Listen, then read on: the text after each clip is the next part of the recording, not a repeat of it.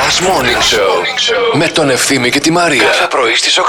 Και στην τελική, εγώ το σκέφτηκα πάρα πολύ ότι αν έρθουν και πλησιάζουν οι μέρες που θα ανταλλάξουμε τα δώρα και δεν έχουν έρθει τα δώρα Ναι. για αυτούς που πρέπει να δοθούν, θα τους δώσω το δελτίο αποστολής. Θα το εκτυπώσω από το mail, θα το βάλω μια κορδέλα και θα πω: Κοίτα να δεις, ορίστε, αυτό σου πήρα, κάντο εικόνα. Αν δεν μπορείς να το κάνεις εικόνα, www.πληκτρολόγησε, δες να το δεις. μύρισε το, φόρεσε το, άγγιξε το.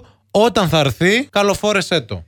Καλημέρα, θέλω βοήθεια. Τι δώρο μπορώ να πάρω για την κοπέλα μου. Θέλω κάτι διαφορετικό, όχι γνωστά τύπου παπούτσια, τσάντα, εσόρουχα και τέτοια.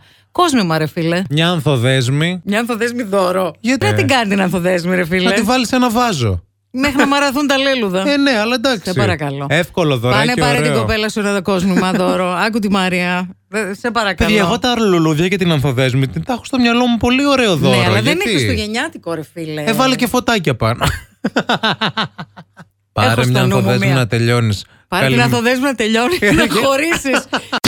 Γεωργία, το σημερινό θέμα στο Plus Morning Show είναι έρωτας με μεγάλη διαφορά ηλικίας. Ας πούμε τώρα με αφορμή ένα τρέλερ που είδαμε για μια νέα σειρά του Star. Η fake ξυλά είναι 40 και το αγόρι είναι 22 αντί 24. Αυτά είναι. Αυτά είναι.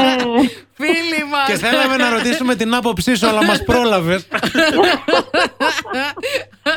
Τι ωραίο θέμα. Και θα μου πούνε τώρα λόγια και έναν γερομπισμπίκι. 25 αυτή, 60 αυτό.